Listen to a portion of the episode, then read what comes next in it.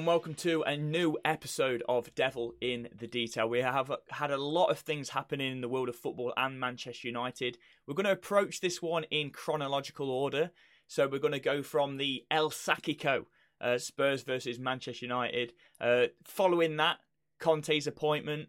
Then talk about Atalanta, uh, that game, and then a look ahead towards uh, City at the weekend as well. So first and foremost, the uh, the Spurs game. What did you think of it? Obviously, a nice 3 0 victory to Manchester United. But yeah, what are your thoughts on that deal? Yeah, it, it was refreshing, wasn't it? The, best thing about it was us not conceding first, which I loved.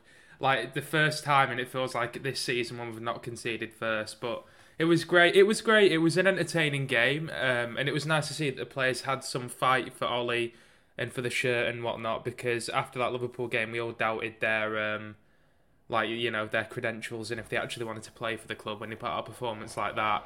But it was impressive. Played the five at the back, and a lot of people say it's defensive and boring. But if you look at Antonio Conte's teams, they score the most goals in the league most seasons when they win things. Tuchel's Chelsea this season are the top scoring team in the league, I think, or just behind Man City.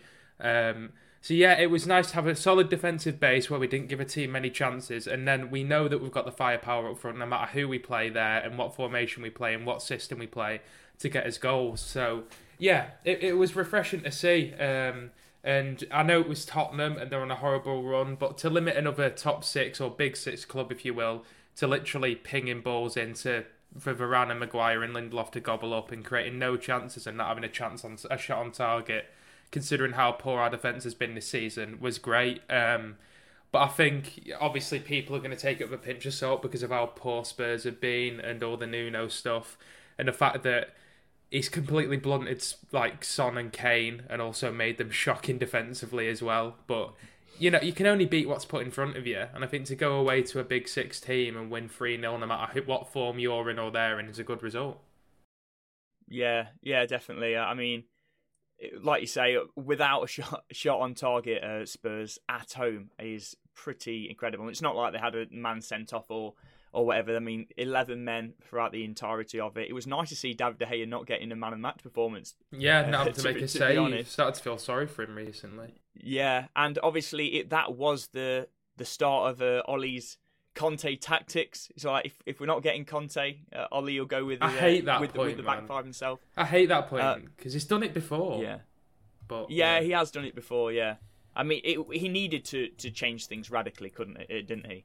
Like yeah. that was either uh, either dropping uh, Lindelof or, or Maguire or or Luke Shaw. You can't keep that same back line. You can't concede eleven goals in three games and then be like, right, same again, then boys. Yeah, yeah, true. You need to change things uh, radically, and so he he did. He went with the back five, and we look so, uh, so, so solid. Like yeah, it was. And uh, obviously, Varane coming in was uh, a, a big part of that. Mm-hmm. Um, well, we'll talk about his. Yeah, for one we'll week. Talk about yeah, yeah. I mean, it was very short lived, but yeah. Uh, but yeah, we'll talk about that later.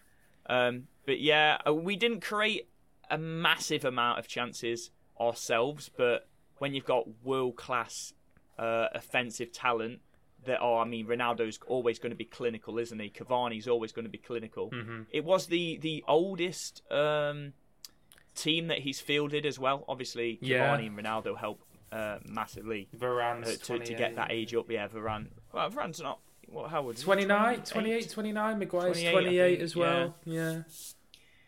Yeah, uh, but yeah, it was it was obviously a, a, lot better, um, and just a, an absolute stark contrast to the uh, to the Liverpool performance. What I liked, so looking kind of um, diving in a bit deeper tactically into it, I thought that we actually pressed a, well in the um, uh, in the back five. Yeah, like I think there, there was a time where Lindelof, I think there was a throw in that, that Spurs had, and Lindelof stepped in front of, of, of the player uh, uh, to win the ball from a uh, from the throw, and I just thought that's something that you just c- could not do in a back four because you haven't you can't just try and dive in as a centre back in front of a, a guy that's receiving a throw because if it goes to pot then it's just a massive gap there. There's a massive hole. So I think it allowed our centre backs to kind of push up or just to, to try and, and win the ball, nip in front because they know they have that security there. Yeah, definitely. Um, and also bringing the ball out, you can be a, you can be a bit more confident because we've been awful passing the ball out from the back.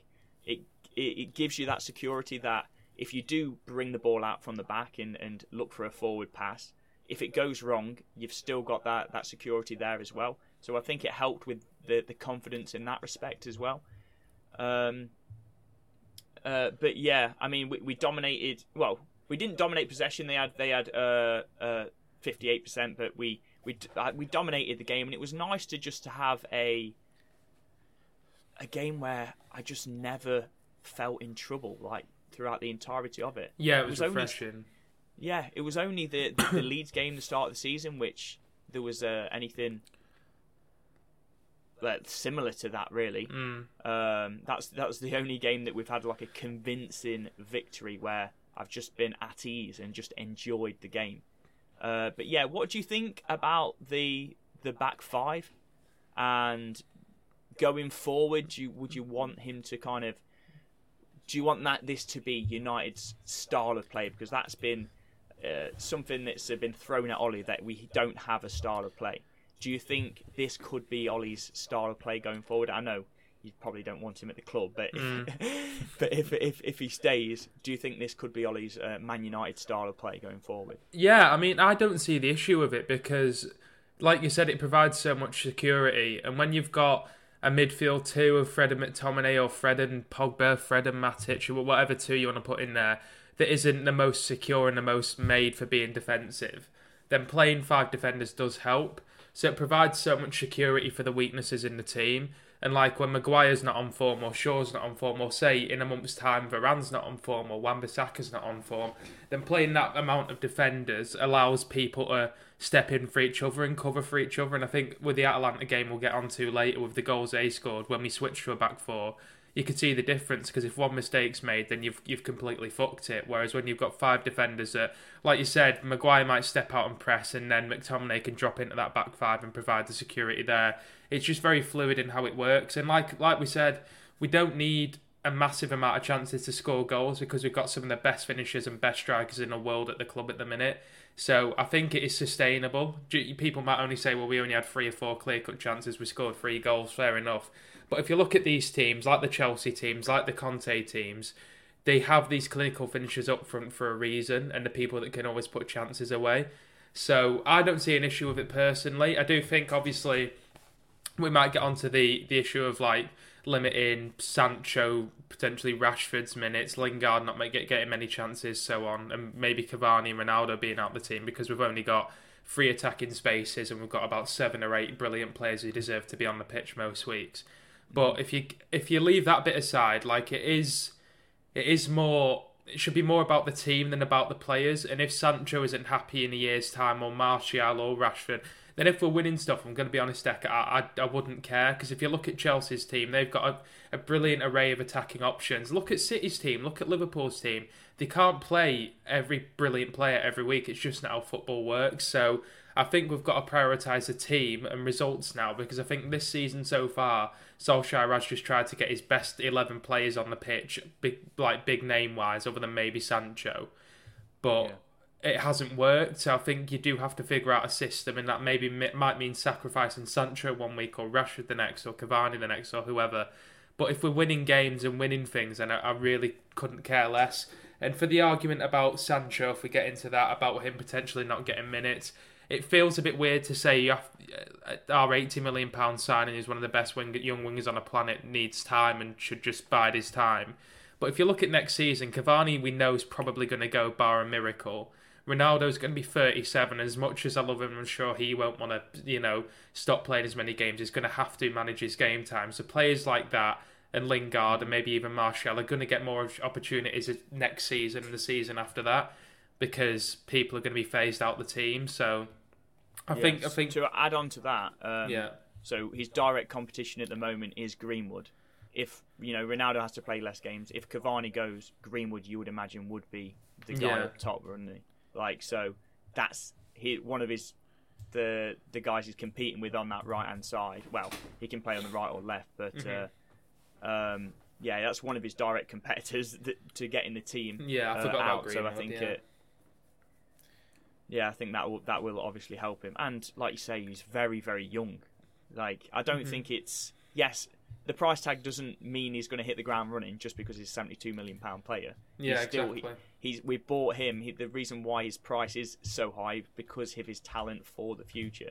This Yeah. season, even if he's like a bit part player, I don't think his uh, is going to impact his United career. You know, when you look back in like seven, eight years' time, uh, Mhm. hopefully Sancho's still at the club. I mean, he would have to have. He'll definitely have uh, be a success if he's still in the club in, in, in seven, eight years' time. But yeah, this this start of his United career, it- it's not going to be. It's going to be like completely insignificant, isn't it? Yeah. When you look at the bigger picture.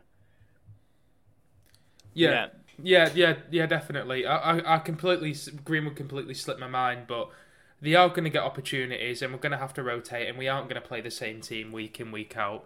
I hope at least. So, yeah, and competition is a good thing as well. If if we just had two players, if we say all we had was Ronaldo and Cavani up there, and we didn't have any of the other options, and they were playing no matter what form they're in, then that would be an issue. So. If you look at the great teams over the last few years, City, Liverpool, Chelsea, they all have strength in depth, and even though you might hear whispers of certain players not being happy, you don't ever see really anyone vying for a move because if you're at a team that's winning Champions League and Premier Leagues, then you're going to take that, aren't you? And look at Bernardo Silva or someone like that, for example, who was out of the City team last season, wanted to leave. Guardiola's put him back in from the off, and he's been one of the best players in the league, and he looks happy again. So people will get opportunities, unless you're Donny van der Beek, I think. yeah, yeah, that is uh, uh, that is true. Uh, Donny, yeah, Donny. I understood when people were calling him like to play as a number six. It was just crazy, and he even said in like Rio Ferdinand's podcast, "I can play number six. Just- yeah, he's going to say that, isn't he? Yeah, um, but now when you look at some of the things that have. When you when you look at some of the games that he could have played very very recently, where you know I think at um, when when he got man sent off versus uh, Liverpool, or was it was it in the Atalanta? Which which game did we bloody uh, bring on um, where Fred started to play as a number? The Spurs Number game at near the Yeah, end. Of it the was the Spurs, Spurs game, game, yeah, wasn't it? Yeah.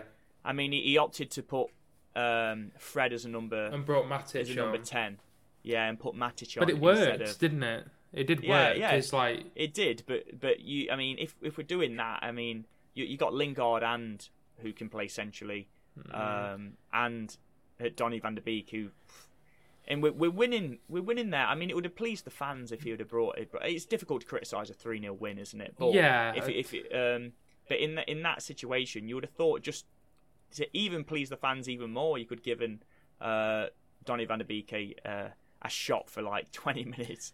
Yeah, I don't- in a but I- comfortable win. I don't think it, there wouldn't have been much point to it because we're not chasing the game, so he's not really going to get into it. He's probably not going to get many touches.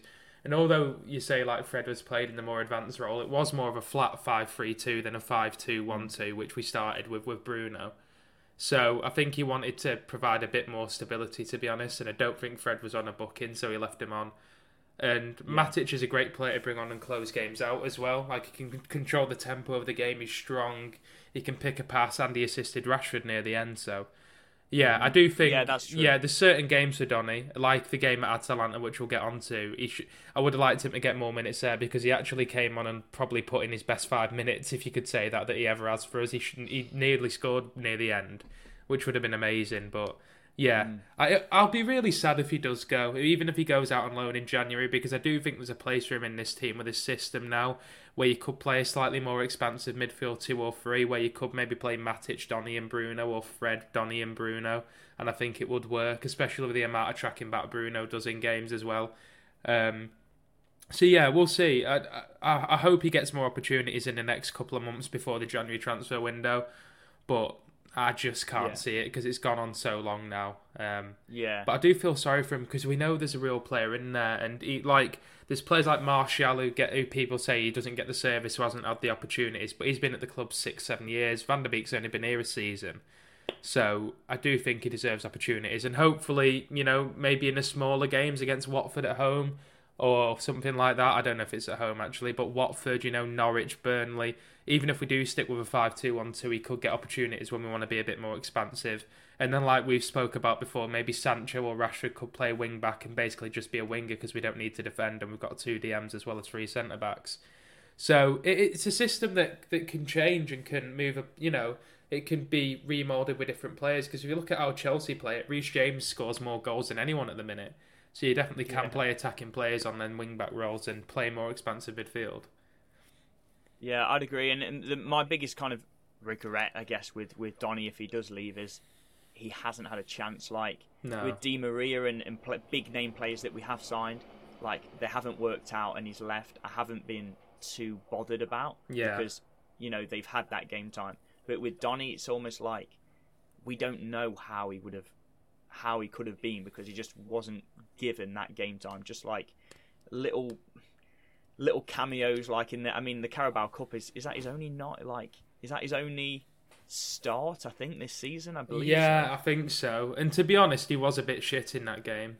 But um, yeah I mean, people are raving about it. I know I know he, he actually he got a lot of credit was, for it but I don't think I think he was pretty average to be honest. But yeah that's not me being horrible the only goal of just... that game it was him kind of losing a losing his marker on the pullback. Yeah, like, we lost one 0 didn't we? Yeah, and it was his man that actually scored. I do think it's different as well. Sorry, I do think it's different as well because he's not been put into the prime team with Ronaldo and Bruno, and he's been put in our second string team as well. Yeah. So yeah, when you definitely. try to create stuff, and you know, when you know, he's probably the best player on that pitch on that day, on ability. Yeah. So it could be a bit harder for him, but yeah, I do, you know, if he had had loads of loads of opportunities and stuff, I, I'd say he's got no excuses because I can be a bit harsh on our players at times, but he hasn't. So, yeah, yeah, we'll see what happens. Yeah, I think he deserves deserves more opportunities than uh, than what he's gotten. Definitely. So, the that game, it did turn out to be the El Sackico. To be honest, after after the result, I I did think it would it would have well before the game I thought it would only been the El Sackico if Ole had a loss. Yeah, me too. But, yeah, but uh, but Nuno did get the sack, and uh, so first of all, before we talk about the the appointment, what do you think? Do you think that was that was fair? Do you think there's a little early, or yeah, what did you think about about Nuno's uh, sacking? Um, I can see why they've done it. I think, to be honest, they knew he wasn't the right man man anyway. It was always going to be a poison chalice when it came out in the press that they must have leaked that they went for about six or seven managers before him. That's going to leak down to the fans, leak down to the players, and they're going to question why they should be running through brick walls for a guy that the club didn't even want, never mind themselves.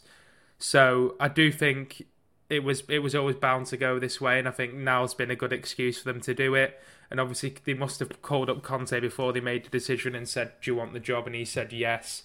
So it has kind of forced a hand a bit, and I don't blame them. Um, I feel sorry for him in one hand that he, you know, he's not really got a chance. Only ten league games, but if a lot of people like to say at the time, I've seen a lot of backpedaling on this. I've seen a lot of pundits and people say that, oh, well, it was tailing off towards the end at Wolves. He played shocking, boring football. A lot of pundits in the last couple of seasons and Nuno at Wolves were waxing lyrical about how brilliant they were. And I just never got it because he was just such a boring team to play against. He played five at the back and not in a good way. They were just so boring and just played in moments. So mm-hmm. going to a big club like Spurs, if you can call them a big club, I guess, it's never going to work try to play that way. Like we said, there's certain ways of playing that defensive style and five at the backs, but he's just completely blunted Son and Kane whilst also making them worse defensively, which is, like I said before, is, is an impressive feat. So I do think it's a bit harsh only sacking him after 17 games in all competitions, I think. But I think deep down, none of them, they all knew it was never going to work. And to be honest, he should have never got the job in the first place. You know, Wolves knew it was petering out and that he was getting past his sell by date there. And he's a decent manager, but he's never going to be a top, top level manager. So if you've got a manager like that in who you've only given a 18 month or two year contract to and you don't have to pay him out that much and one of the best managers in the world is available and willing to come to you for the first time ever. Like this is the biggest appointment in Spurs' modern history. Like they did well to get Mourinho but we knew he was going down shit creek at that point after United and Chelsea. So to get a manager at the top of their game who wants to manage a club and bring them on to winning things and challenging for trophies is massive for them and I don't I don't blame them for doing it at all. And I feel a little, like I said, I feel a little bit sorry for Nuno in the sense that he hasn't had much time, but I think deep down, we all knew it wasn't going to work because it wasn't working at Wolves at the end. So why would it work at a team he's just come to with superstars that you could see clearly weren't playing for him? Yeah, yeah, I definitely agree with that. I, I think what is interesting because I mean, going into the United game, it was battle between sixth and seventh, wasn't it? Yeah. Um, I think he's he had an amazing start. They were after three games, they were top of the league, weren't they? Yeah, but you Um, could see you could see they were winning like at beating Watford one they? 0 and you know the City game was a bit of a fluke. Um, Yeah, they weren't pl- they, they were very lucky to win those games, and if they didn't go their way, they could have easily just got three draws and been, you know, where Arsenal were after a few games. Really, yeah. I mean, looking at their their goal difference now, I mean, they've scored nine from ten games and, and conceded sixteen. So that's Yeah. that is horrific. Isn't yeah, I think they it? were. minus seven goal difference. Yeah, I think they were up there with Norwich for the mo- least goals and chances created and stuff like that. So Yeah, when you've got Son, Kane, and Dombele, Bergwijn, Lo Celso, Moura, some of these aren't world class players, like, but they, they are good enough to you know to not be playing that I'm at that that shit football and Yeah. scoring a few goals. Yeah, so for me, it is a it is a difficult one, like because you know when you looked at the position that they were going into that United game, and, and well, even even after like ninth now, Yeah, it's like that is kind of what you would have expected Spurs to be right now. Like, yeah, yeah, that's fair. like, and I think he's a victim. Almost, I think if you spread those points around instead of having three straight wins at the start, being top of the league, and then you know going on pretty awful run. I think if you kind of spread the spread those results around, maybe not the nature of the result, but because I think the nature is important. Losing three 0 against Chelsea, the derby, Yeah. losing three 0 against Palace, I believe as well, and then losing three 0 against United. Mm. Um, I think if you if those three nils are actually one 0 losses or something, then I think his job maybe survives. Um, Yeah, it's not So, it's not I- good to get a new manager in and start losing games 3 0, 3 0, 3 1 against your biggest rivals and putting in such shit performances. That's when it, Yeah. that's when it's meant to be going well, isn't it? So if the players aren't up for it after a few weeks, then are they ever going to be? I think that's what Spurs is bored for anyway. But um, I was going to mention, and not a lot of people have said it. I don't know if you've picked up on it. How poor Daniel Levy's decisions have been over the past few years. Do you not think? oh yeah, one hundred percent. Yeah. I mean, is like Nuno sh- shouldn't have been. No. Like, you could have got anyone. until you find the, the the right man. Even even if you have to start the the season because it with like a uh, Well, kept Ryan Mason in and just Yeah, waited till Ryan Conte Mason, was yeah. ready or someone else was, or Poch got the sack at PSG or whatever. Yeah, Yeah, and like you said, to make it almost public that each manager that, that they, they were talking to and then didn't get the job eventually to make to make that public, he was almost doomed Yeah. from the start because Spurs fans didn't want him.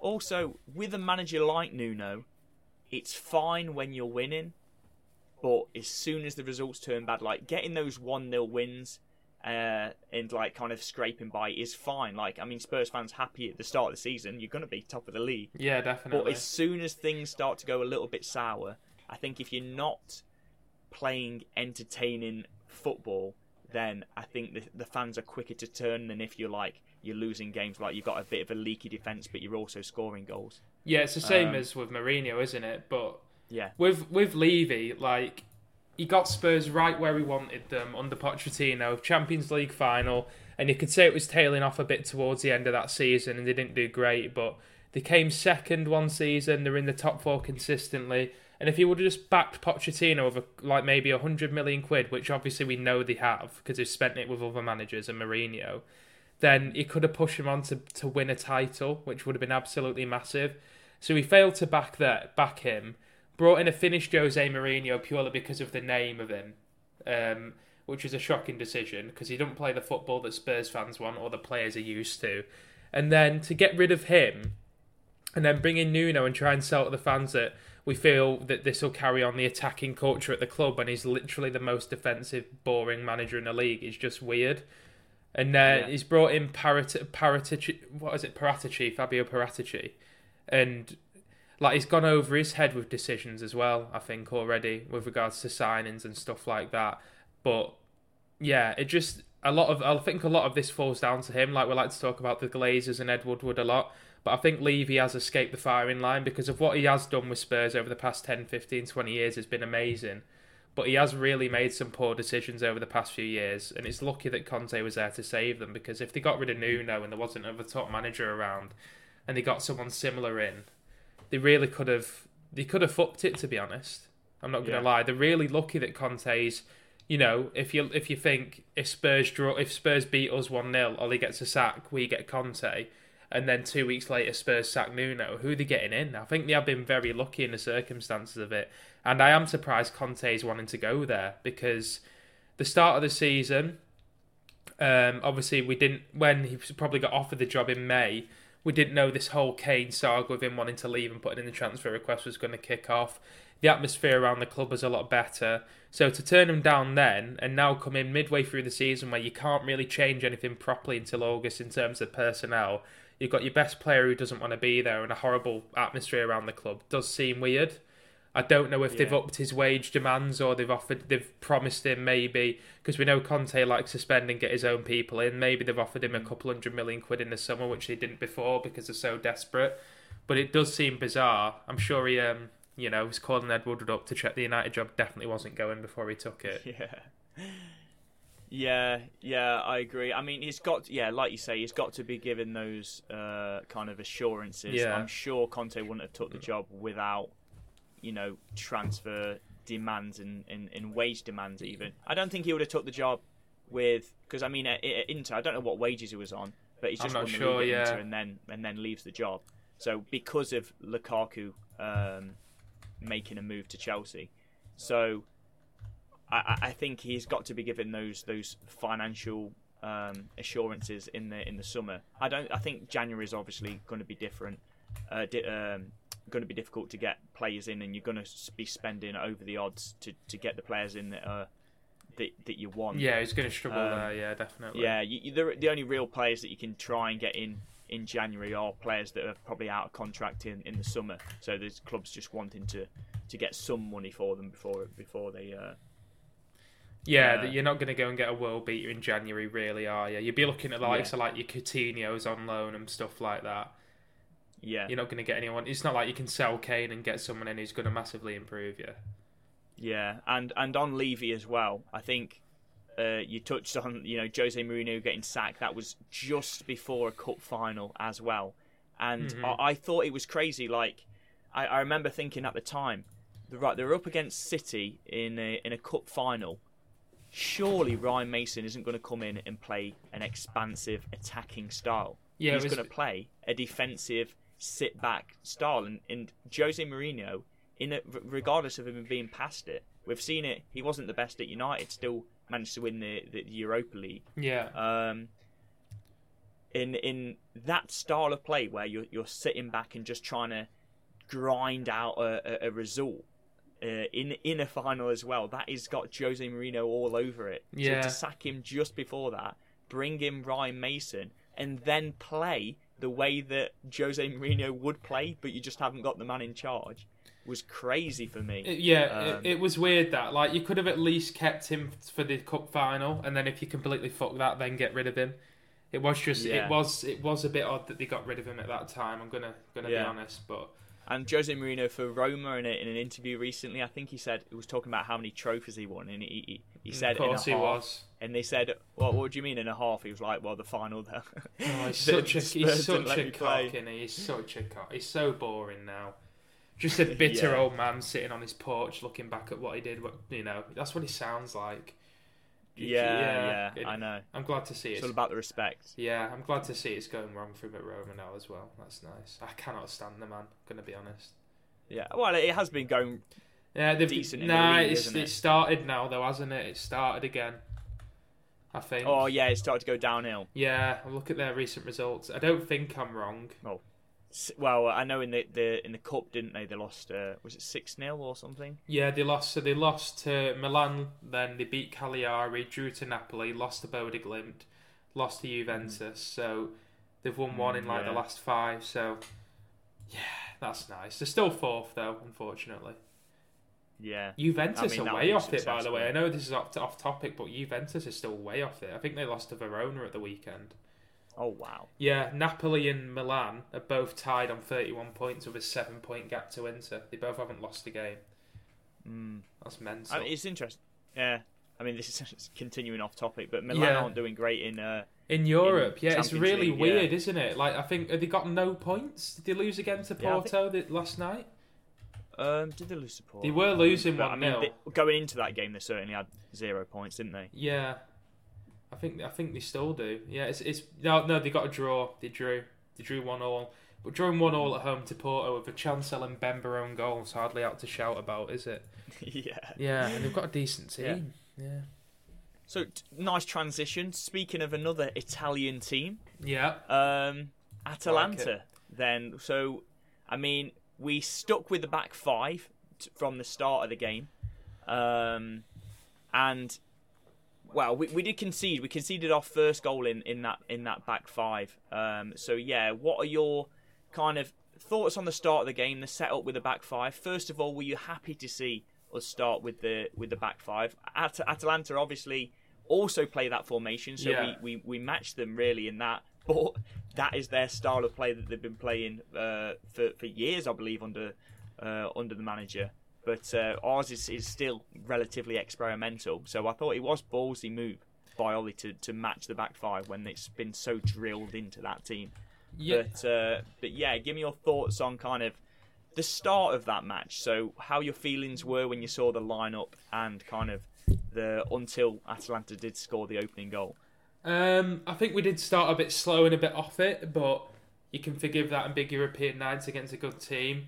Um, I didn't mind the lineup. I was I actually wanted us to start again with a five at the back because I thought it could be a new way of playing for us, and to match Atalanta up might help us. Um, and I think it did for the most part. I think other than the goal, obviously, which is a poor bit of defending, then the unlucky De Gea save or the deflected save, whatever you want to call it. I didn't think we were actually that bad. I know we didn't create that many chances, but I think, barring Varane's injury, I think we would have got back into the game. So I, I really didn't mind it. And you could see when Varane went off and we went to a back four for whatever reason. I don't know if you want to get into that now or after. You could see the massive drop off in how we played and the defensive quality and just how it went to shit again. Um, Yeah. So yeah, get, talking about that, I, ju- I don't get what he was doing bringing Greenwood on for Varane. That was just really weird.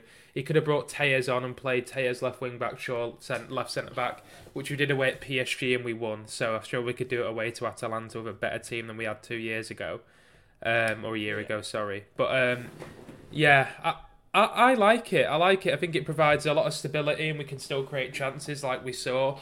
Um, so yeah, I don't really get what he was doing when he when he went back to a back four. It just seemed like he'd just gone back to his old ways and reverted to type again in a way. And the goat bailed him out once again for another shit performance. Yeah, so I, I actually, uh, I was kind of of the other opinion. So I thought that uh, we should play with a back four in this game, just because the scoreline massively flattered Atalanta uh, at home.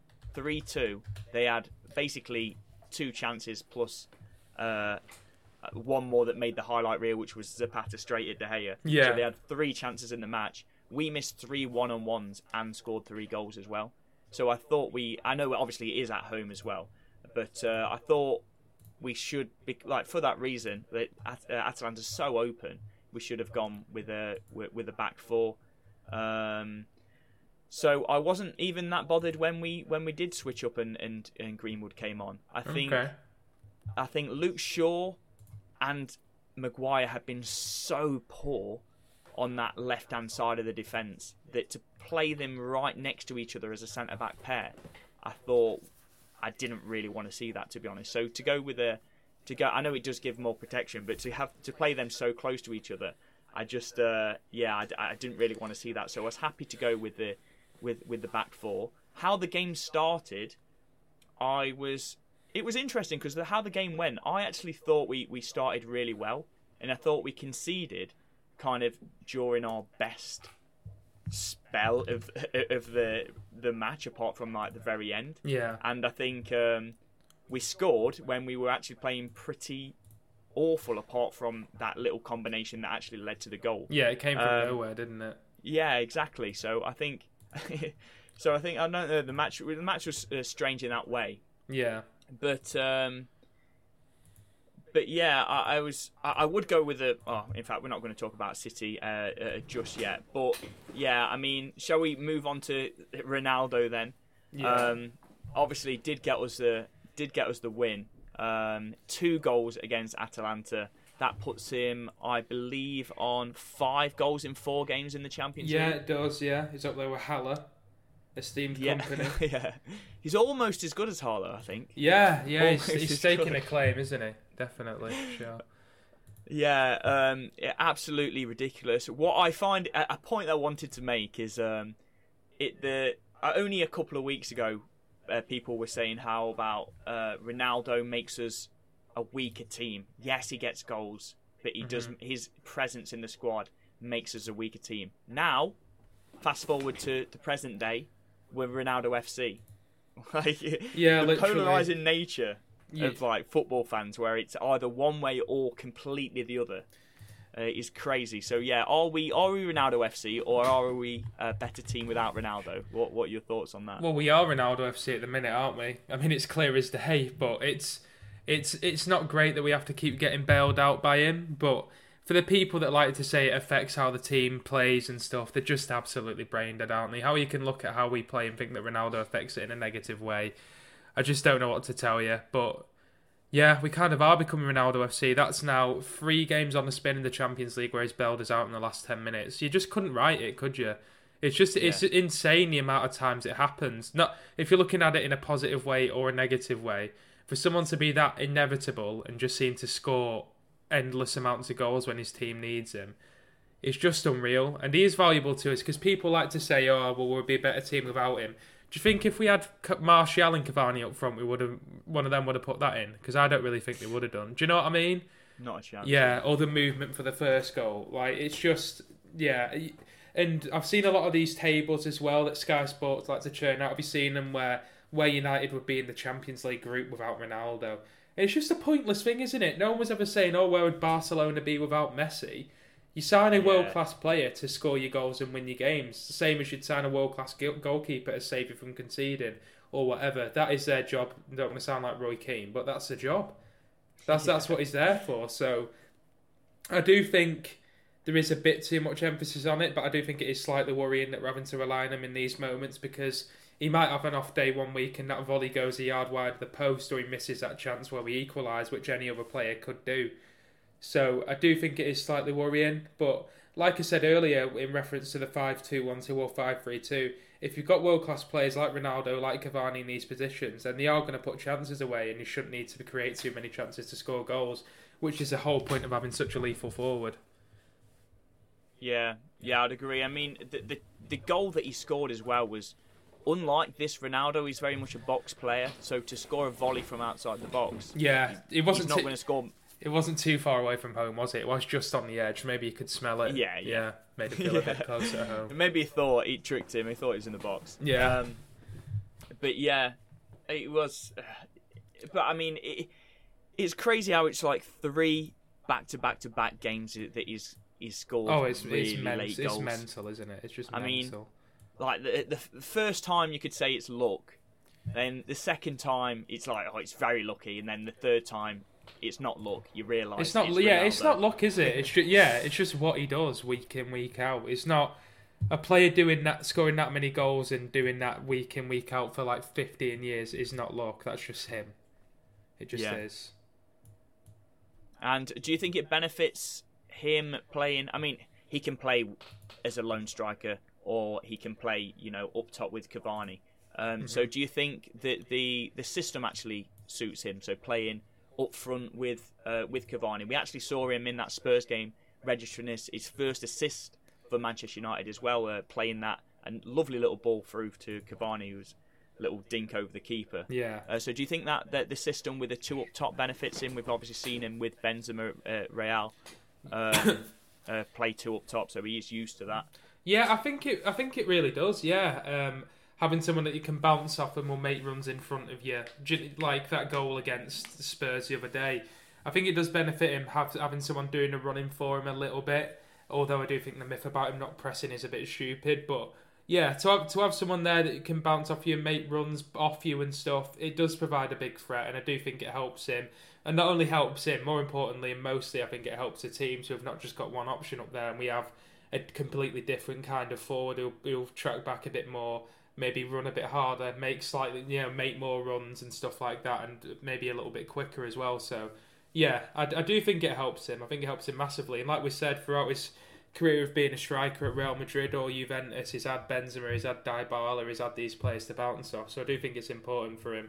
And we could see when Greenwood was in there and he's playing alongside Greenwood, Greenwood just couldn't provide enough for him because playing him, Cavani, and Ronaldo up front together, it's three strikers and all they want to do is score goals. So I do think it does help having people around him who are a bit more creative now. Yeah. Although having said that, I think I think Cavani's he's got shades of a com- completely different player to Benzema, but in terms of his, I think he's very much a team player. He's not, um, he's not selfish certainly. So I think mm-hmm. having he, he's not that creative, but you know he's not like a taking shots that he shouldn't really be taking. is a very much. Uh, and, in, like you say, he does create movement for, for Ronaldo. Yeah, well, like spaces pull, for he can, He'll pull well. wide and maybe put a cross in and stuff like that, which we maybe wouldn't see Greenwood doing. Yeah, and uh, I think it helps. I think Bruno obviously um, sometimes he, he, even acts as a striker. Like when Ronaldo peels left, mm-hmm. uh, which he often does. Uh, like Bruno takes his position or up top quite a lot of the time as well. Yeah. Um, but yeah, so I, I, think it. I think it does work. I think it does work with with two up top as well. It'd be nice to get like a Ronaldo Benzema type partnership with uh, with Ronaldo and Cavani. Obviously, they can't play every single game. Like Cavani, I mean Ronaldo seems to be able to, but uh, but I think Cavani will be rotated. Would in moving on, uh, this will be my first question about the City game again. Yeah. Um, would you play Ronaldo and uh, Cavani up top for the uh, City game?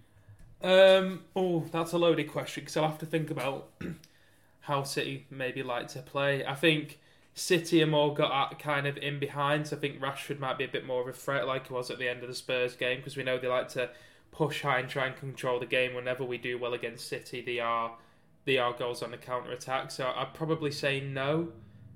But yeah. then, would you drop Ronaldo because Cavani didn't start in midweek, or would you drop Cavani again? It's a bit of a tricky one, isn't it? Um, yeah. So yeah, I'd probably more err towards. Honestly, I, d- I just don't think you can't not play Ronaldo because if you get those chances, then he, he's more likely to put them away than Cavani. So I think he has to start. So I think if we're going for a predicted team, if he sticks with a back five, which I think he should, I think it'll be Bruno, Rashford, and Ronaldo again as that three. And I think that's probably the right decision. I will remind you though, you, did drop, drop Ronaldo for that Liverpool game in your preview, I believe. Yeah, that... did you? Did you? Uh, I mean, it didn't matter anyway. I think I'm trying. I'm trying to remember now. It was, it was quite a bit ago because we recorded earlier on last week, didn't we? It was like Monday or Tuesday. Yeah, yeah. Um, I'm trying. I think. I think I did put Cavani and Rashford up front. And do you know what? You just have a little chat, and I'll I'll, I'll look in the Discord chat because there we go. Yeah. Here it is. So I had Rashford, Bruce. So I still went four two three one, and I went with. No, I didn't. I didn't drop them. I went Bailly at centre back and had Rashford, Bruno, Ronaldo, and Cavani.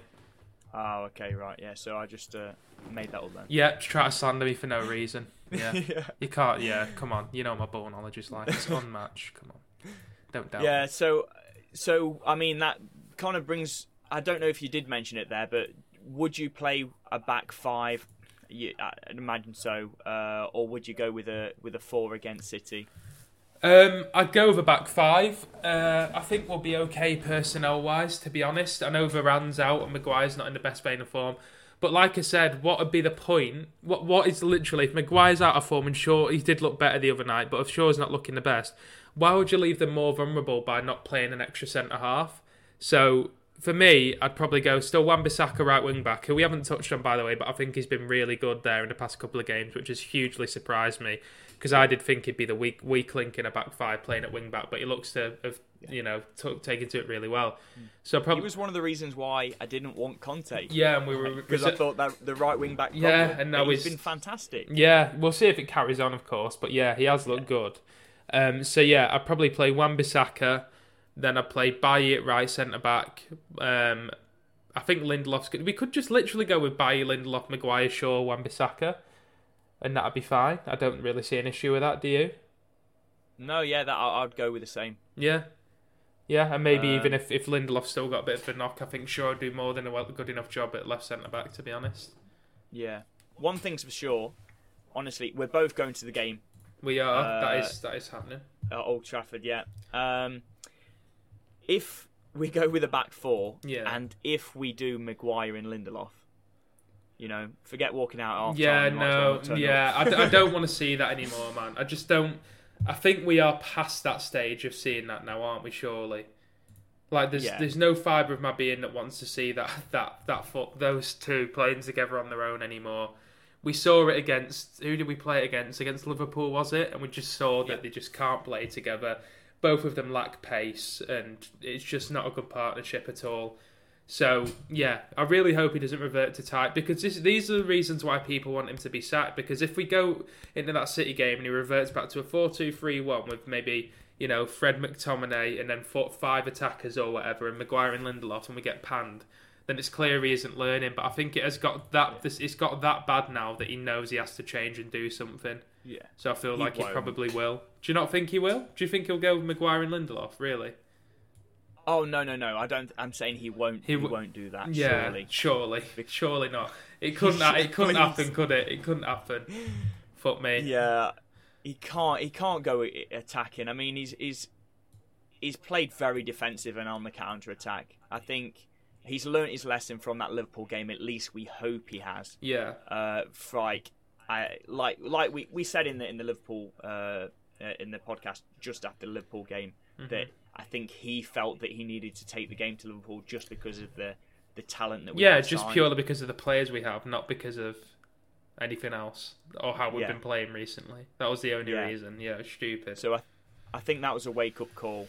And, Yeah. Um, I think we will go back to a counter attacking style, which I'm, I'm completely, completely fine with. And whether Yeah. that's in a back five or a back four, I would prefer a back five. Um, if it is a back four, it, it has to be Bailly alongside. I know he's just played and he's made a glass, um, but I know he's he's just played. But you can't play Maguire and Lindelof uh, again, so it has to be Bailly in there. Um, and he would be playing anyway if we were playing a back five because I mean, who else we got? Otherwise, you got to play Luke Shaw at left centre back and Telles at left wing back, which again I'd much prefer Bailly in there. He needs to play because he's the only one with pace in that. In, in yeah, we need a bit of recovery three. pace if Mahrez, Sterling, Foden, whoever else are getting in behind. Yeah, Jesus. Yeah, I think he does. Yeah, we haven't really spoke about Bailly, but how good was he on on on Tuesday? Sorry, it was Oh. immense. The amount of goal saving last ditch tackles he makes, which we know he can do, was unreal. And he didn't have that glaring error where he tries to do a roulette in his own six yard box or score an overhead fucking own goal or something. So if he can keep playing like that, then I'd say I'd have him in the team over Maguire and Lindelof at the minute. But we'll see how long he goes without costing us a goal.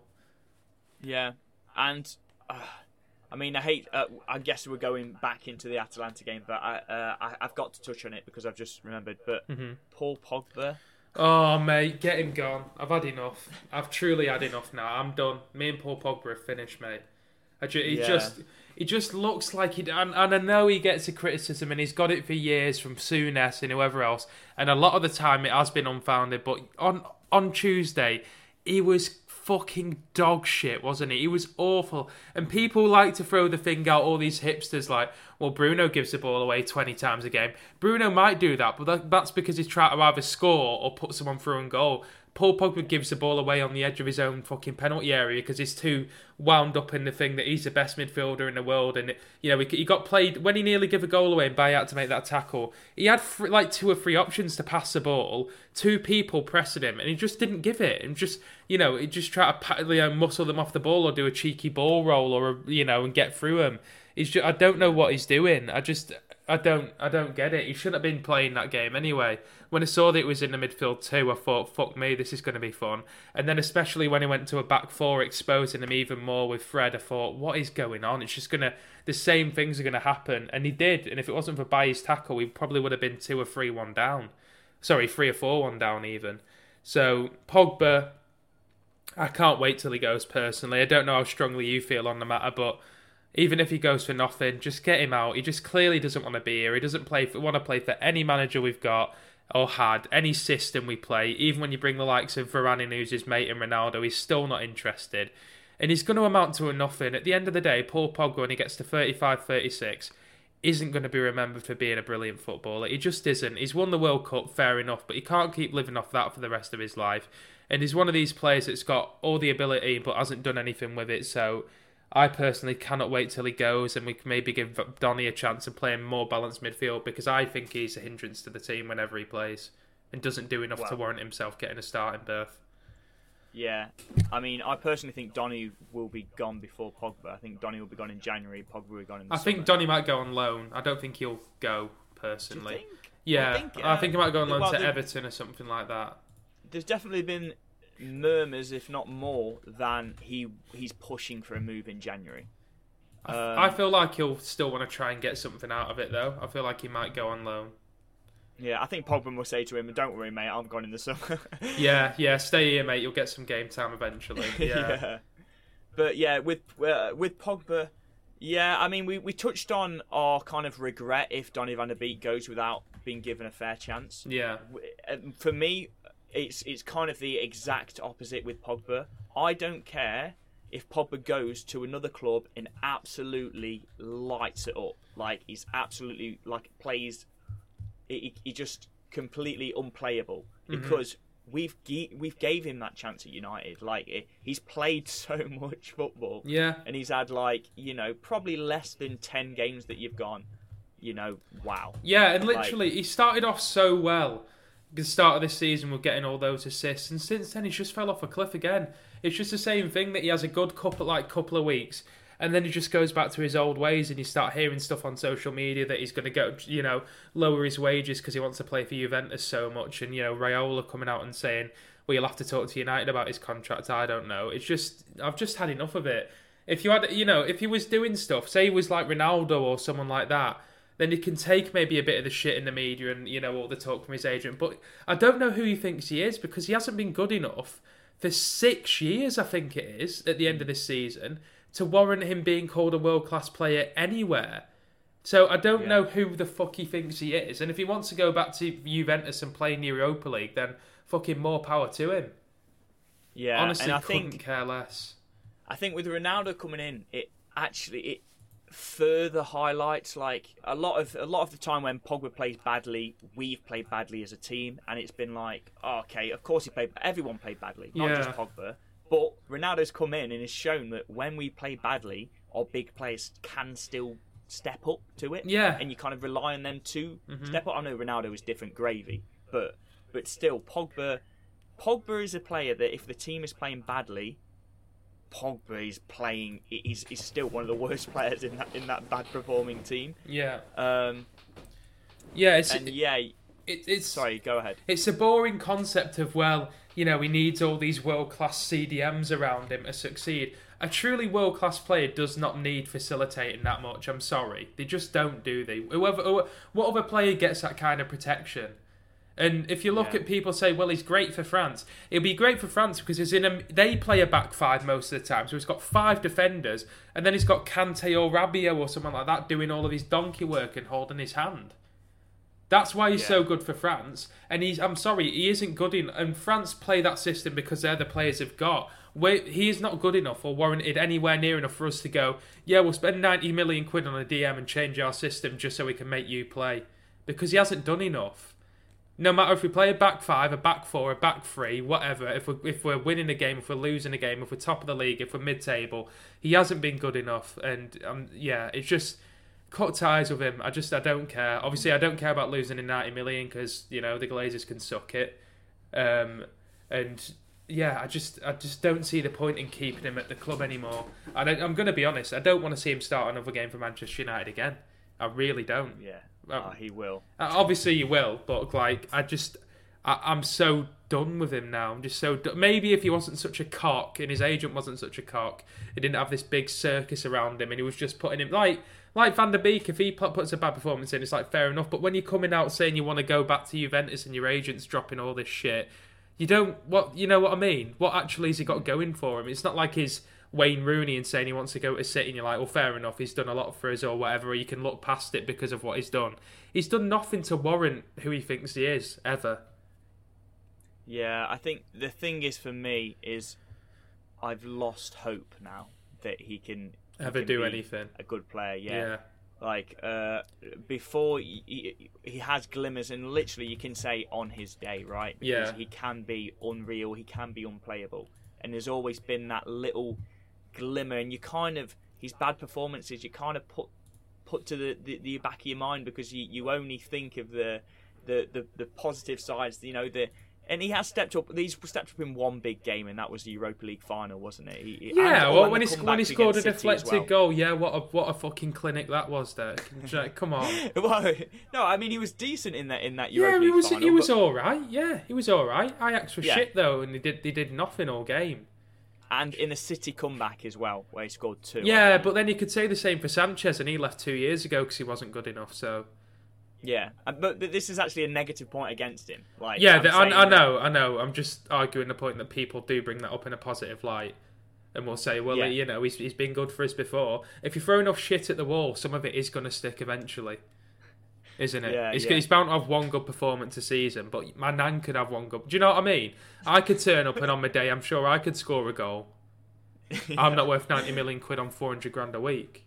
Yeah, and yeah, I mean, I don't know whether the rumours were true. I'm, I'm, I'm kind, I'm sort of glad. Well, I am very glad actually, not sort of, Mm. that he didn't sign the contract before, because I, I think the contract has been on. I think it's publicly known that the contract has been on the table, and I think it is for and 500,000 stupid amount of money. pound. Yeah, it's Yeah. mad. What has he done to A warrant week. it?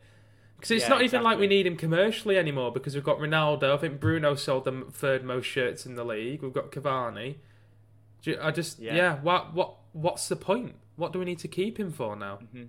I just don't we get talk it. about United. We talk about United standards. Mhm. Like that would even take it down a, a further peg than it is already. I mean, we talk about the standards in, in Ole not getting sacked after like a five 0 defeat against Liverpool. yeah, If you if you do sign Paul Pogba on a on a new contract for five hundred grand a week, that just takes us even further down in terms of standards because, and, and not only that, it, it the rest of the team is like you're just Like, showing that you don't have to. You, yeah. You're just showing that you don't have to do anything to warrant getting paid money. Exactly, like in no yeah. in no other job could you put, be so shit and get a promotion. Pretty much, yeah you couldn't. yeah exactly. yeah. I mean, football is a un- unique in the fact that you can get sacked and it's like, oh, there you go, mate. Here's twenty mil on your way. Yeah, Oh, and, and mate. managers. Yeah, wish- yeah. Like if I if I go to work and fucking set the set the fucking place on fire like some of these managers do, I'm not going to get twenty million quid at the end of it for leaving. yeah, exactly. It's it's it's yeah, it's a bizarre business, isn't it? Where you get paid Yeah. more for doing shit than you do for doing well.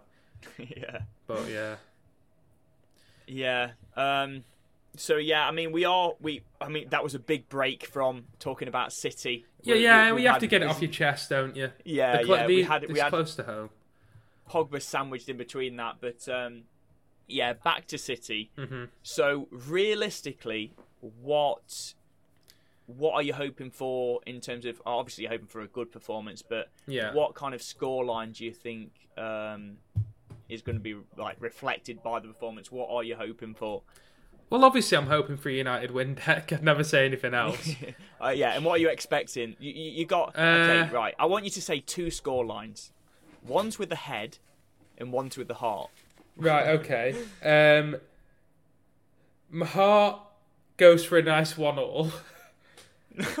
Your heart. Yeah, yeah, because with that shit deck, with that shit, that's being honest. Well, you could say with the heart, but it's still a prediction. Obviously, my heart wants us to win eight 0 every game, but I'm not going to say that because that'd just be boring.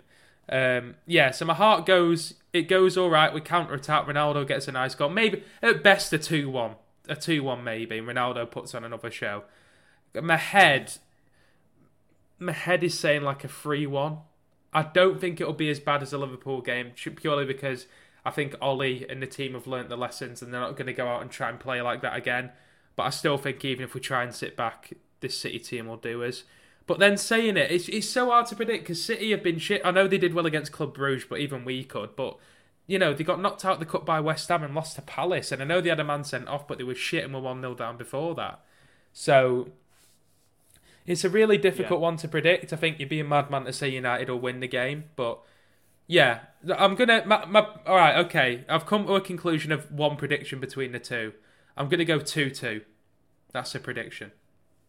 I'm going to yeah, go 2 2. uh, And I'd take yeah. it as well. So you gone with draws for the head and the heart. No, fact, no, the no. I've just, you- I've just, I've just had, a, I've just done a bit of soul searching and I've leveled it out, and I think my prediction is two two with a bit of both, a bit of head and a bit of heart in there. If you know Oh, what I mean. okay, right, Do you know yeah. what I'm saying? Okay, yeah, yeah, yeah, Yeah. I've got you. I'm gonna say that was a weird one. Your heart's one all and your head's two two. No, yeah, yeah, no. That that's that's like my my semi both, my yeah. semi feasible prediction for the game. Yeah, yeah, okay. Right, so What I do you mean, think? yeah, I think so. Haven't conceded many goals. The only well, six from ten. That's uh, that's pretty Is that formidable defense, isn't That's it? I think, City? oh, God, just seems yeah, that's City. obviously Laporte's out though, which you haven't touched on. Yeah, that's true. We haven't touched on that. Um, I think, I think it obviously is going to be difficult. Again, I, I'm I along the same thoughts as you with the fact that I don't think we're going to be completely exposed. I don't think it's going to be an absolute demolition like. No, the, I, uh, yeah, I can't see it going that way just because of. Surely they've learnt the lesson to a degree. Yeah. now, I'm thinking. yeah, I, and I do think it will be. I think Marcus Rashford will play up top Yeah, I think so Um, too. He should have played. Did he, if we play a back five. did he yeah. start against Liverpool? He did, didn't he? Yeah. Yeah. Yeah, um, because I, I think, well, we have troubled them with Rashford before, like, and uh, if Lindelof does play, if we're in a back five, with hopefully, um, this is with the heart talking here, we will get a goal where it's Victor Lindelof. Thinking of a long ball over the top. Yeah, the classic. Yeah. Yeah, That's our um, go-to when our back's against the wall. Yeah, exactly. Um, so I think it will be difficult. I think we will be without the ball for long periods of time. Yeah. Uh, I think City will dominate possession, but they they normally do anyway. But Mm-hmm. even you know you could see. You could see near near the seventy percent mark, sixty five percent, something like that. Yeah, possession Um, doesn't always mean. I suppose possession does mean a bit more with City because they quite often do stuff with it. Um, but yeah, possession doesn't always mean anything. Like look at Spurs against United at the weekend. I think Spurs had sixty percent of the ball and they didn't have a shot on goal. So yeah, it does. It, Yeah. it doesn't mean everything, but City use it properly. I suppose you could say. yeah, that's true. Yeah. Um, so I think, I think the first goal is going to be key. We I don't think we can. Cons- although we have been, we have uh, came back from you know tricky situations time and time again. I think coming back against City, uh, if we go like a goal down early, I think I'd be I'd be much happier um, if we can like kind of see in the half at like nil nil or something. Yeah. Obvi- obviously, I'd rather be nil nil instead of one yeah, nil down. yeah. I hope But so. uh, but I'd be very worried if we concede an early goal to City, um, as opposed to against Atalanta. I was like, you know what, we've been here before. I reckon we can come back. Against with City, I'd be worried. It was the same against if it's an early Liverpool. Same against Liverpool, wasn't it? As well. Yeah, Yeah. especially if we set up in that back five and we've got like McTominay and Fred, and we're looking like we're we're just trying to really uh, shore up the defense. Um, but I do a heart and head. Yeah. The heart is saying um, three 0 to United, clean sheet. Fuck and, uh. See, that's what I mean.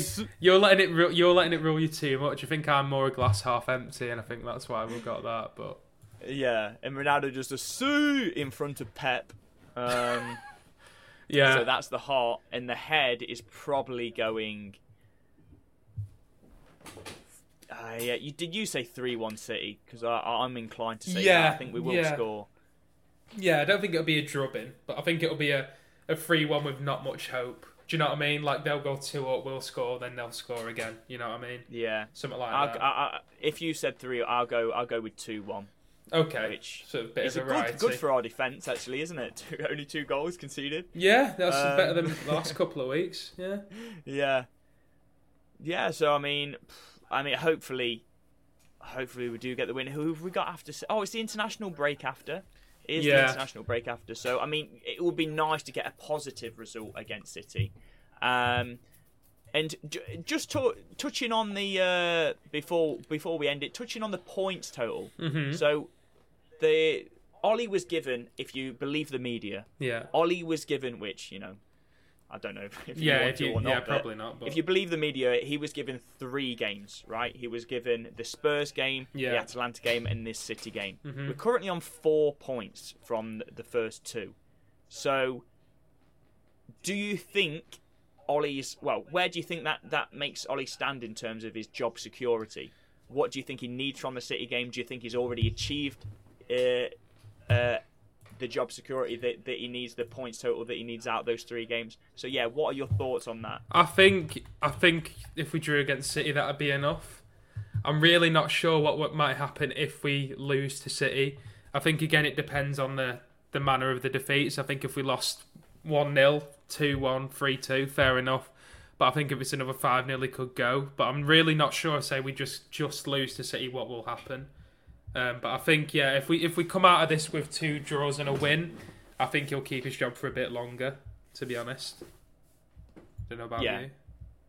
Yeah, definitely. I, I'm I'm much of the the same. I think even if we lose, Do you think he'll keep the uh, job if we lose one 0 and it's a good game, I think he's still secure. Yeah, yeah, yeah. Yeah. Um, I think I think if we lose in the anywhere near the manner of Liverpool, even if it's like a three 0 if it's not cl- a close game, if we're not competitive, um, then that's it. I think he is he is probably gone then. But I think we can still lose and his his job secure. yeah. I think that uh, us being top, that goal was so important. Us being top of the uh, the the cha- uh, the Champions League group. I think we've got we that goal where we went from third in the group to first. It was so important on head to head. yeah, it's, ma- it's yeah, it's massive, isn't it? Yeah. Um, a big goal. So I think even if we lose, if it's like a by a one goal margin, or if we you know put up a fight or whatever, I Mhm. think that that'll be enough. But obviously, we've also got tricky fixtures to come. I think he is m- under massive pressure for the very next game uh, after that, which is it is Watford, isn't it? Yeah, So- Watford. I think it's Watford away, but I'm not too sure. Yeah. So I mean, anything less than three points there, I think, kind of regardless of this. I say regardless of City. If we get a win, that's probably giving more time, even if we lose against Watford. Yeah, But yeah, it is difficult. He's still on thin ice, isn't he? Yeah, Um, or at least he is for the fans. In fact, he's already fell through the ice for most of us. Yeah, for, for most fans. But I think surely for the board, he's on he's on thin ice still. Um, but yeah, that's you know that that's my thoughts. I don't. I think coming in with four points coming into the City game, I think I'm relatively happy with.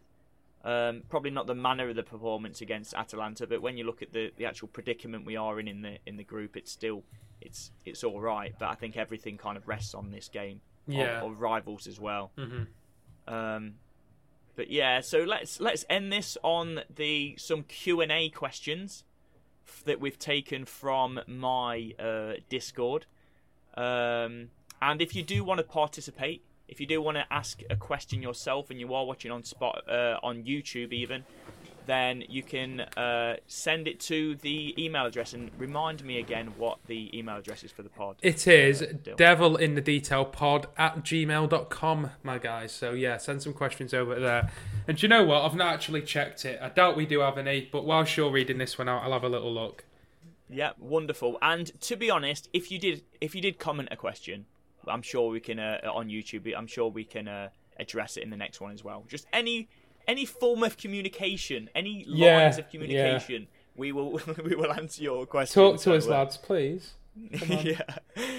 Um, so first, we've got two questions, by the way. First one is from uh, Mads, Mhm. and it is: Do you think Conte can change the the mentality at Spurs, or do you think uh, like the, the the current players? I'm, I'm paraphrasing for him, Mhm. but do you think uh, Conte can change the, the mentality that the, the Spurs players have currently in the squad? Um, or do you think it needs like a, an entire rebuild? Like these players don't have it. We need an entire rebuild to get that winning mentality. Um, ah, I really don't know. I, I think they need an entire rebuild and a whole new squad. To be honest, it's been it's been shit and been going down going downhill for the last three or four years, really.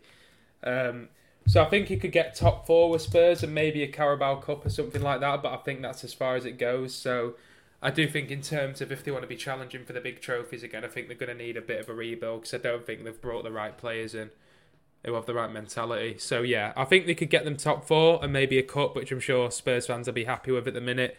But I don't think they're going to get a winning mentality with that squad because they've failed time and time again to win stuff when they've had the chance with good managers. Yeah. Yeah, so I was just I was just trying to think of um, so obviously two coming in, Yeah. and uh, that Chelsea squad. He's obviously he had players that have won stuff before in that squad. So I mean, Thiago Silva, for one, being an absolute yeah, absolute winner. yeah. Um, uh, I'm trying to think who else they got in the squad. Um, but yeah, I think with Spurs, have they got anyone that's that's won anything in that Uh, well, we've got Lloris, who's won the um, the World Oh, World Cup with France, Yeah. but Oh, just the World Cup. just the World Is Cup, yeah, and the the Nations League as well now. Oh, yeah, Um, that's true. But yeah, I don't think he's much of a leader, to be honest. I've never really understood why he's captain. Um, Yeah. Let's go through the rest of the squad. Son Heung-min, other than his freedom from his country, no. Um, Romero, no. Nah, it's just a Oh, team. Romero has. Has he? Romero has he won won, a, the, he uh, won a cup? Copa America, yeah. Oh yeah, yeah, yeah. It's, it's a bit different when you're playing with Messi and Mbappe and that, though, isn't it? It's not Yeah. really relatable. Um, nah, it's a team of losers Dex. Yeah. It is just So maybe, Spurs, yeah, very Spursy. squad. Uh, yeah, I think so. Yeah. Do you agree? And Harry Kane, what do you reckon? Do you reckon uh, he'll be a different man under Conte? I know I'm mad into, I'm sure Mads would appreciate this, uh, Uh, answer anyway. no, I don't think so. No, Yeah. I think he might see it. Might see a bit of an upturn in his goal tally purely because Spurs are going to play a bit more offensively now under than they did under Nuno. But I don't think his mentality is going to change unless Spurs go and win the league this season or win something, which I'm not sure if they will with the squad they've got. So. No, I think Kane will still want to go at the end of the season. I'm completely honest. I think he's probably done with the, you know, oh, we've got a new manager in now, lads. There's a bit of hope. I'm sure he's done with that shit now and just wants to cut ties. And do you think his poor form is him in a sulk, or do you think he's just literally just victim of just poor form? Um, no, I think I think he's sulking. You can see he's disinterested. He's not making the runs that he might have done. He gets frustrated a lot easier, and he just doesn't look like he really gives a shit anymore. Which is why Spurs should have sold him in the first place in the summer and just took the hundred million quid for him because now his stock's just going to fall and fall, and it's hampering their team. So we'll see if Conte's got the bollocks to not play him if he is like that. Um, but yeah, I think it's a bit of poor form because he always struggles at the start of the season. But we're getting to November, and is he, is he scored a league goal this season?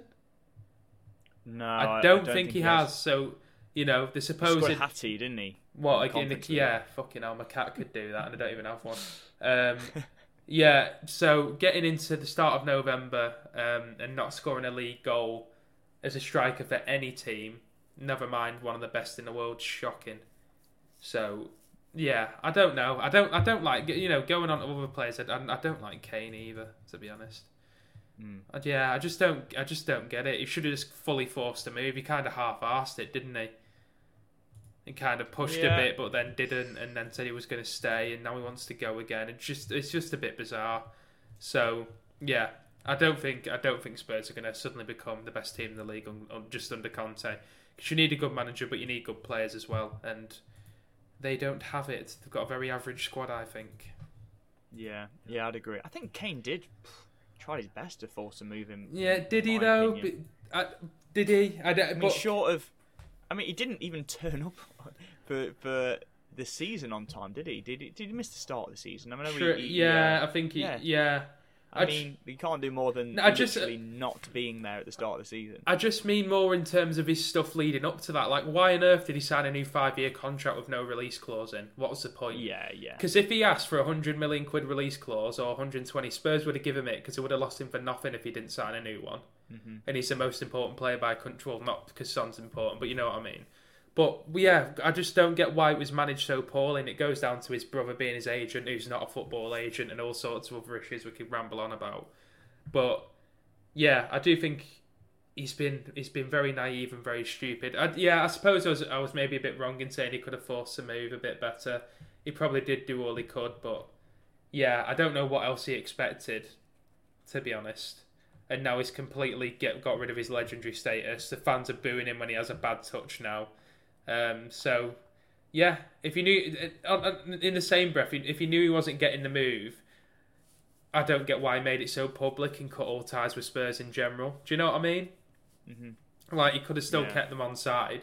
Like Rooney said he wanted to leave and put a transfer request in, but he knew he wasn't getting it, so maybe he didn't push as hard as Kane did because all the stuff that Kane not turning up for training and all that stuff. He, he knows what Levy's like, so surely he knew it wasn't going to change anything. And now all he's done is not got his move and turned all of his fans that loved him a few months ago completely against him. So it's a job well done. Yeah, I, I, think. I mean, he's not going to get a move in January. Absolutely zero chance. No, but, uh, yeah, I think more because no one's going to come in for him. To be honest, I think yeah. if City came in with 125 million or something in January, I think Spurs would snap your hand off now. To be honest, because I think Conte is going to have a lot of the final say on what happens. Yeah. So I mean, enough of Kane. We could, I'm sure we'll talk about. Yeah, well, we, we could we some can, of the England boys next. Yeah, week. we can talk about him you know, scoring a tapping against Andorra, whoever the fuck we're playing next week. Yeah, can't wait for yeah, that. Yeah, well, I think our next episode will actually be before a game is is played.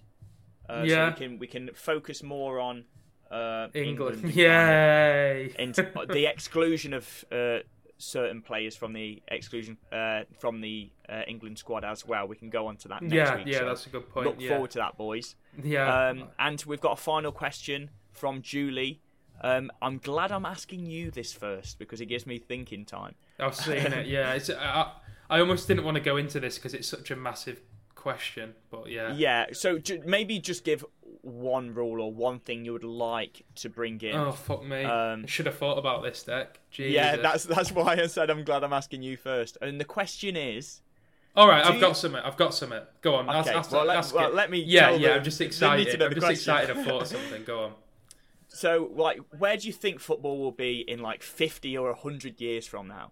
Uh, so, there, are there any changes like they did with the away goal that you would see like in the uh, near future? Right. Okay. So, in terms of I think, do, do I think football will change? Probably in little bits of technology and stuff and slight rule changes, but nothing massive. In terms of the second part of the question, which think's a bit better, and what what would you like to see? I think going on to the international football topic. I think getting rid of these qualifiers against the dead nations. So playing, having maybe a tournament, a pre-tournament where the likes of Andorra, Armenia, Kazakhstan, San Marino, all these countries playing a tournament together of teams of a very similar level, so it's competitive. The fans get to see stuff. They actually have hope of winning the trophy, and they could win a bit of silverware. What do you think about that? So, say we have we had like a they had a tournament, just kind of like a Conference League or UEFA Cup, if you will, from from the Euros. So they kind of play play amongst themselves, try and win a trophy, and then they earn their place in qualifying for for, for international tournaments. Or maybe the winner for that goes straight into the tournament. What do you reckon? It's not oh, polished, yeah. but it's just an idea. One hundred percent. I mean, we need to kind of um, reduce if we if we there's been a lot of more like focus on kind of more World Cups and, and, and everything like that. Mm-hmm. Well, if we want to play more kind of elite level matches, then you need to reduce some of these absolute nothing matches that we've got two coming up in out. Uh, well, Albania actually, they're they're second, aren't they? Yeah. But um, we've got two coming up, Albania and and um, San Marino, San Marino in particular. Uh, so if they play a tournament just a qualifier before the qualifier, like you say, and they actually earned the right to play against. Yeah, it, it's just bizarre that they get in. They can play in these things just because they're in Europe. It's like the yeah. Vatican could form a team if they wanted to, and they could play. Yeah. They could play England next week. It's just yeah, weird, isn't it? Like I've not, and it, it sounds very. This is a, the thing I'm, I'm a bit mindful of is sounding like a Super League fan and thinking that we're the best and we should play the best teams all the time. It isn't that. It's more for in terms of having an actual competition, you know, and letting them, you know, play sit players at their similar level and kind of just get a feel for actually being playing a normal football game because it, it can't help them. Do you know it Yeah. might be great for the for the nations getting the bits of money from playing England, but if everything was done and sorted right, then I'm sure they'd get subsidised anyway. And yeah, and- Yeah. and another thing as well, another point. Um, when we do play qualifiers, just playing them in like a two, three week monthly block and getting them out of the way so we don't have all these constant disruptions to the season. Like, Yeah. so, you know, rather than, you know, we must have had three international breaks so far and we're at the start of November now. It's just a bit ridiculous and it messes up the flow of the league and, you know, it can can massively impact teams' seasons. Like, if a team's having a bad run, you have an international break and reset, then great. But if you're having a really good run, and then you go on the international break and say Varane gets injured or you know Ronaldo gets injured and then you've got a tough run of fixtures after that. It's just a bit weird considering that the, the clubs pe- employ the players and have rights over the players for international football to still take this kind of priority. So I think having a month or so off in a season where players do these these qualifiers and we know where we stand and it doesn't interrupt the season would be good as well.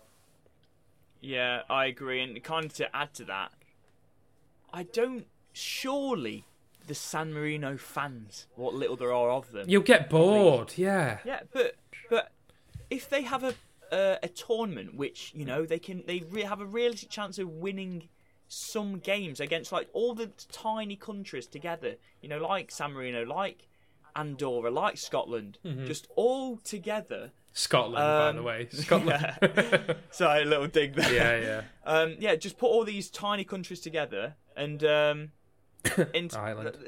There'll be an actual decent tournament that they will enjoy. Because I mean, at the minute, it's qualifiers out, qualifiers out. I mean, they actually have a tournament which they can kind of get to the to like have a realistic chance of getting to the knockout stages. Well, because and I- I'm sure the the, the, the actual country and the fans can actually get behind that. Yeah. Um, And it can still yeah, play England or Spain in friendlies and stuff and get revenue from that. Like, I'm sure, I was going to say, I'm sure it would be a miss for the fan scene and play big teams, but surely it is demoralising going and seeing them play England or even Albania and getting panned 5, 6, 7 nil. Like, that that can't be nice. It's not like a League Two team get to play United away in the FA Cup. It's That's a one off thing that happens so so rarely that it's special. This happens every year for them. Like, it can't be an enjoyable experience. Surely Yeah. not. And because we spent so much time on this, I'm just going to make it short and sweet. Mm-hmm. Uh, I think we're playing on the moon in 100 years' time. So there, there we go. Okay. That's my answer. Lovely. okay, so I mean that is it for this episode. Um, like I say, next week we're going to be talking more of a focus on international football. Um, we, we will obviously be discussing the the City result as well. Hopefully that is that is a positive result, and we've got a couple of weeks um, to kind of dwell on a, a big win against City. Um, Yeah, that's the worst, yeah. isn't it? When sorry, when you've got like you get battered and you've got two weeks of no United to stew on it to try and get out your head. That would be the worst. Yeah, exactly. I mean, last week going into the going into the international break last time, I was it was quite nice to have a break. Did we we just lost to Villa? That was it. Yeah, yeah, uh, yeah, yeah. before the last one, so it was nice to have a break from United. But um, but yeah, hopefully we can get a win against City, and it's uh, it's a positive. It's a positive break. Yeah. Um, but yeah, so we will we will be talking more about that on, and it again it will be released on. Shall we release it? Shall we do it a little bit early in the week next week, and we'll release it on on Thursday, so just before the England game, as opposed to Yeah. releasing it as the England game is being played Yeah, when is England's first game on? We yeah, on Friday next week. is it? Yeah, I've got to be honest, I haven't got a fucking clue. I literally don't watch them, but yeah, that's yeah, it's fine just by me. the watch-alongs. Yeah, yeah, you have to do it. You you you have to force yourself to do it. I know. It's, it'll be okay. Don't, don't worry. Yeah, Yeah, that's fine.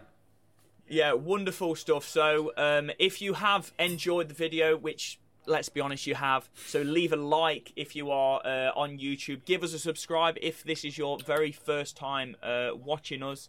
So we would massively appreciate it. You can see, I mean, our subscriber count at the moment because we are very new is uh, is tragic at the moment. so you got you got to help us out. You know what I'm saying? Yeah. Um, and yeah, get those questions in. Get those questions in um, at on in the comments. Get those questions in, or, or, or the email. Any any form of communication, basically. Get those questions in, and you will be read out, and we will answer it next week. Yes. So yeah, apart from that, Deal, have you got any closing words?